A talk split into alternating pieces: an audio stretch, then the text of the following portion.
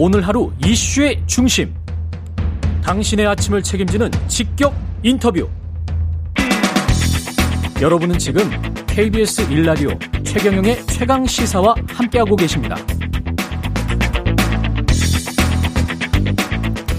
네, 사법행정권 남용 의혹에 연루된 이민걸 전 법원행정처 기획조정실장, 이규진 전 양형위원회 상임위원에 대해서 일 심 법원이 유죄를 인정했습니다. 이번 판결의 의미, 더불어민주당 박주민 의원과 자세히 알아보겠습니다. 안녕하십니까? 네, 안녕하십니까? 예, 사법농단 사건으로 열네 명 기소됐고요. 처음으로 이번에 두 명에게 유죄가 선고됐는데 판결의 의미는 뭐라고 보십니까?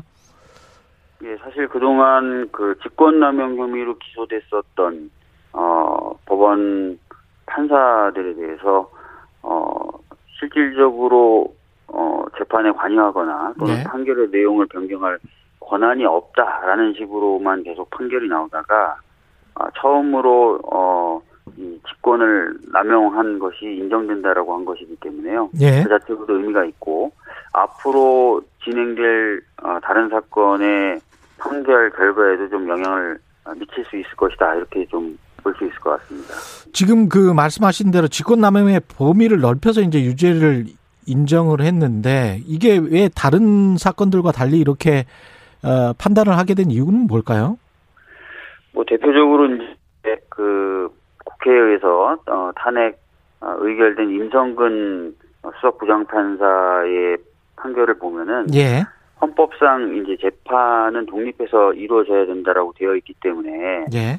재판에 누구든 관여할 권한은 없다. 예. 아, 권한이 없으니까 당연히 이제 그 권한을 남용한다는 것이 성립되지 않는다. 이렇게 판결을 내렸었거든요. 그런데 아, 권한이 없으니까 권한을 예. 남용한 것은 성립되지 않는다. 예. 예. 그런데 이번에 이제 유죄가 나온 이민걸, 이규진 같은 경우에는 어, 일선에 있는 판사가 아니었고요. 그, 그 행위 당시에 예. 어, 대법원에 있는 행정처 소속으로서 대법원과 행정처는 이제 일선 재판에 대해서 어, 관여할 수는 없지만 그래도 재판의 진행이라든지 이런 부분에 대해서 지적하고 어, 독촉하고 체근할 권한은 있다라고 보, 봤고요. 그다음에 예.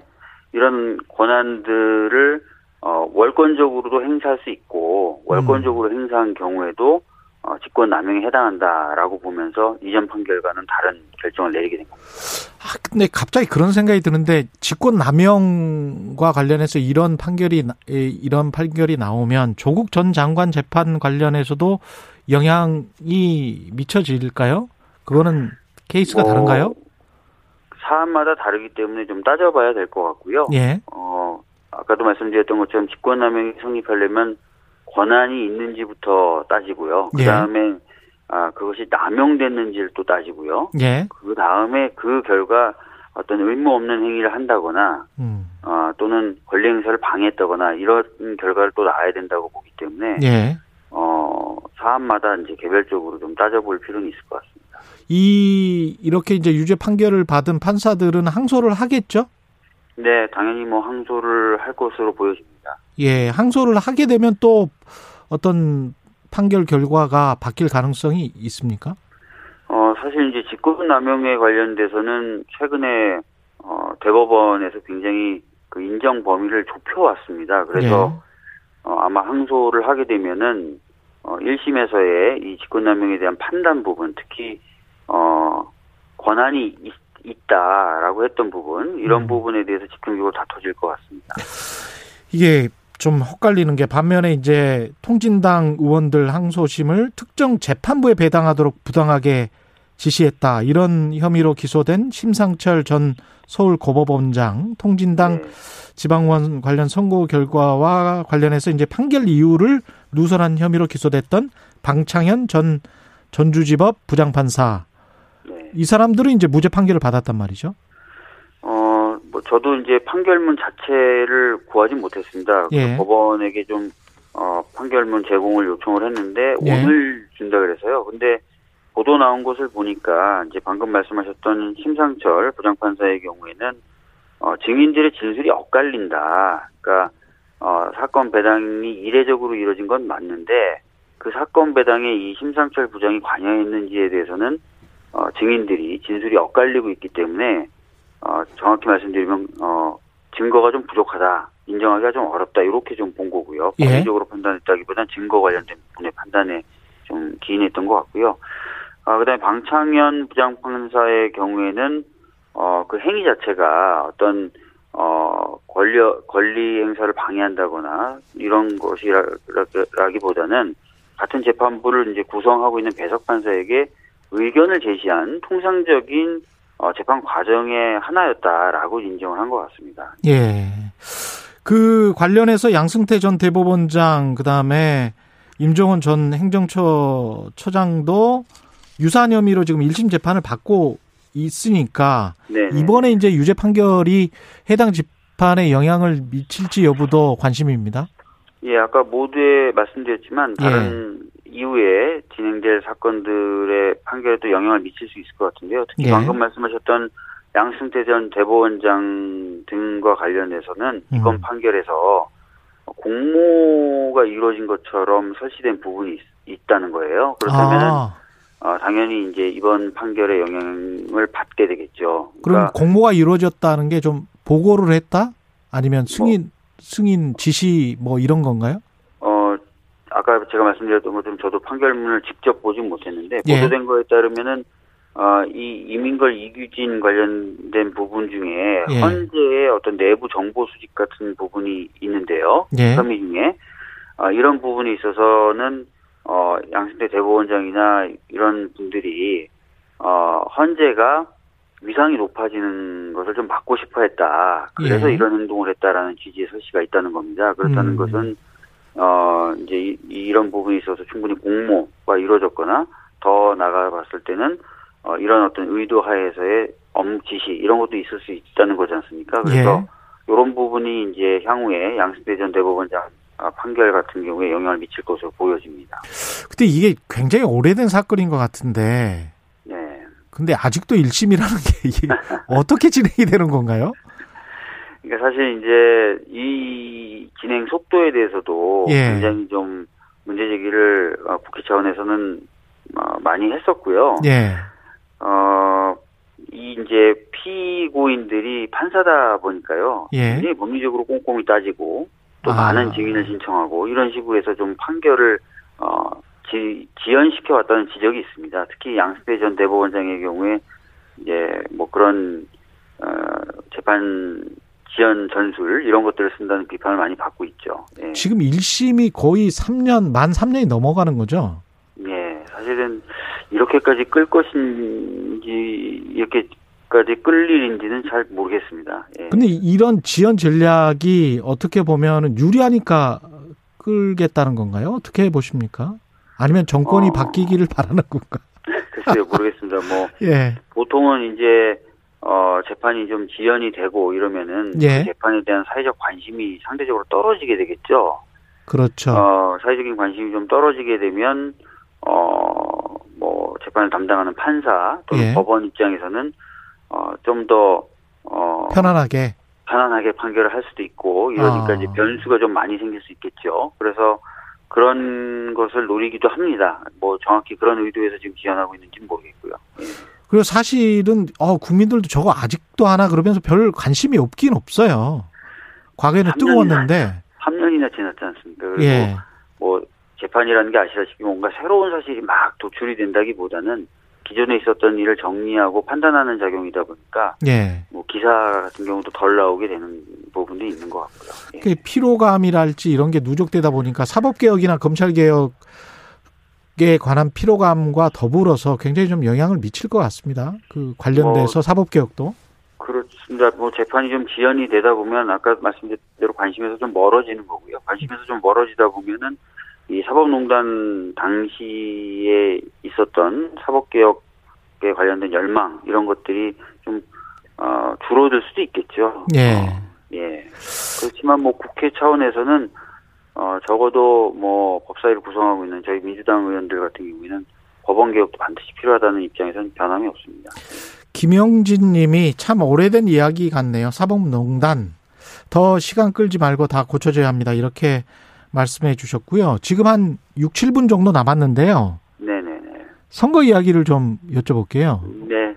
그 오늘 공식 선거 일정에 들어갔는데 네. 그런 말이 나오고 있, 있는 것 같습니다. 그 저 당에서 네. 적극적으로 지금 박영선 후보를 도와주고 있는 것인가? 네. 어떻게 생각하세요? 지금 어, 최선을 다하고 있고요. 예. 어, 오늘 아침에 예. 어, 저 같은 경우도 아침 여섯 시 이십 분에 예. 어, 저희 지역에 있는 선거운동원들 그리고 시구위원님들 다 음. 모여가지고 이제 심지어는 고향에 있는 분들까지 오셔가지고 음. 어, 발대식을 마치고 아침 선전전 인사를 나갔고요. 예. 뭐, 저, 어, 서울 지역에 있는 전 지역위원회가 이제 이런 식으로 풀 가동이 될 겁니다. 그리고, 예. 어, 그 중앙 캠프에서 꾸린 유세단도 본격적으로 오늘부터 활동을 하게 됩니다. 예. 어, 그래서, 어, 적극적으로 활동하고 시민들 만나는 모습들 보여드릴 거고요. 음. 그 외에도 뭐, 박영선 후보를 돕기 위해서 많이 움직이고 있고, 뛰고 있고, 그렇게 하고 있습니다. 그 서울 같은 경우에 지지율 격차가 크게 나는 것 같은데, 어, 네. 이게 쉽, 쉽게 좁혀질까 이런 생각도 드는데 어떻게 생각하세요? 어, 우선은 이제 본격적인 선거 운동에 접어들었으니까요. 예. 기존에는 이제 야당의 야권 단일화 이슈가 언론을 많이 지배하지 않았습니까? 예. 근데 이제 어, 야권 단일화 이슈는 사실상 이제 끝난 거고요. 음. 본격적인 선거 운동 관련된 여러 가지 이야기들이 나올 거고, 음. 또 정책에 대한 조명이 다시 시작되겠죠. 네. 어, 그렇게 되면 저희들은 충분히 이제 따라잡을 수 있다라고 보고 있습니다. 네. 어, 어떤 획기적인 정책이나 이런 거를 준비하고 있는 게 있어요? 당 차원에서?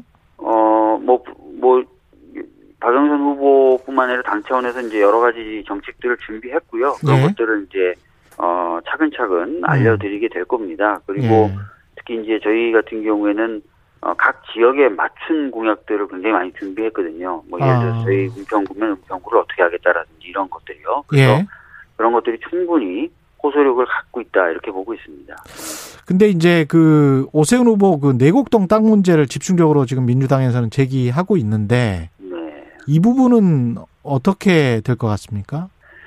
어, 뭐 많은 보도를 통해서 알 수 있으신 것처럼 음. 지금 내곡동 땅 관련된 의혹을 어, 명확하고 깨, 완벽하게 또는 의혹 없이 지금 오세훈 후보 측에서 해명하지 못하고 있어요. 그러니까 네. 본인은 이 부분을 잘 몰랐다 뭐 계속 그렇게 주장을 하고 있, 있지만 여러 자료에 보면은 관련된 어떤 행위들을 한 것들 그런 흔적들이 나오고 있어서 이 부분에 대한 이제 명확한 그 해명을 하라고 저희들은 계속 촉구를 할 거고요. 음. 거기에 대해서 제대로 해명하지 못한다면 본인 스스로가 예. 어, 후보를 사퇴하겠다, 뭔가 문제가 생기면 이렇게 얘기했기 때문에 예. 어, 책임을 지울 수 있는 부분 또는 지워야 되, 져야 되는 부분 이런 부분은 이제 책임을 어, 져야 되겠죠. 예. 반면에 국민의힘 쪽에서는 이제 도쿄의 아파트를 이월에 확실히 판 게 맞느냐. 이렇게 이야기를 하고 있거든요. 뭐 그런 부분도 후보 후보가 충분히 해명할 수 있을 거라고 봅니다. 예. 그래요. 그, 그 마지막으로 박형준 후보 관련해서 부산은 어떻습니까? 박형준, 김영춘인데 네. 어떻게 지금 보세요? 어 지금 이제 박, 박, 박 후보 측에 대한 여러 가지 이제 의혹 제기가 되고 있지 않습니까? 예. 특히 이제 엘씨티. 부동산과 예. 관련된 여러 가지 이제 의혹 제기들이 되고 있고. 그런 부분이 이제 부산의 민심을 조금 움직이고 있다고 저희들은 보고 있어요. 예. 어, 그러, 그렇고, 어, 하기 때문에 그런 부분에 대해서 저희들이 계속 좀 지속적으로 문제 제기를, 어, 해 나갈 생각이고요. 음. 그렇다면 부산도, 어, 뭐 어렵지만 좋은 선거를 할 수 있지 않을까 이렇게 보고 있습니다. 예. 예. 그리고 마지막으로 바로 어제 이제 스토킹 처벌법이 통과가 됐습니까? 네, 네, 통과됐습니다. 이게 예. 지금 박주민 의원 비롯해서 아홉 명 의원이 대표 발의한 거죠? 네, 맞습니다. 예. 예, 내용 간략하게 소개해 주십시오. 뭐 아시다시피 지금까지는 스토킹 행위가 범죄로 특별히 취급되지 않았고요. 예. 어, 범죄로 규율이 된다 하더라도 어, 과태료 십만 원 정도에 불과한 그런 행위였습니다. 예. 이것을 명확하게 범죄 행위로 규정을 했고요. 음. 스토킹 행위가 이제 지속될 우려가 있다거나 그러면은 긴급하게 경찰이 어, 피해자와 스토킹 행위자를 분리한다든지 하는 행위들을 할 수 있게끔 했고, 예. 어, 더 나아가서는 이제 법원의 어떤 청구를, 청구해서 법원의 결정을 통해서, 어, 뭐, 가해자를 일정 기간 뭐 구금한다든지 하는 조치들을 할 수 있어서 스토킹 범죄, 그리고 스토킹 범죄로 인한 추가적인 범죄들을 막는 기초적인 수단들을 마련했다, 이렇게 볼 수 있을 것 같습니다. 스토킹의 정의, 범위는 어떻게 되나요? 간단하게. 뭐 스토킹 행위로 언급되어 있는 거는 지속적으로 쫓아다닌다든지, 지속적으로 쫓아다니고, 예, 문자를 예. 보낸다든지, 문자를 보내고, 사진이라든지 이런 것들 계속 보낸다든지, 예, 어 또는 뭐 직장이라든지, 음. 뭐 집 쪽을 뭐 어 쪽에 자주 출몰 한다든지 이런 네. 것들을 스토킹 행위로 규정하고 있습니다. 네, 알겠습니다. 예, 오늘 말씀 감사하고요. 더불어민주당 박주민 의원이었습니다. 고맙습니다.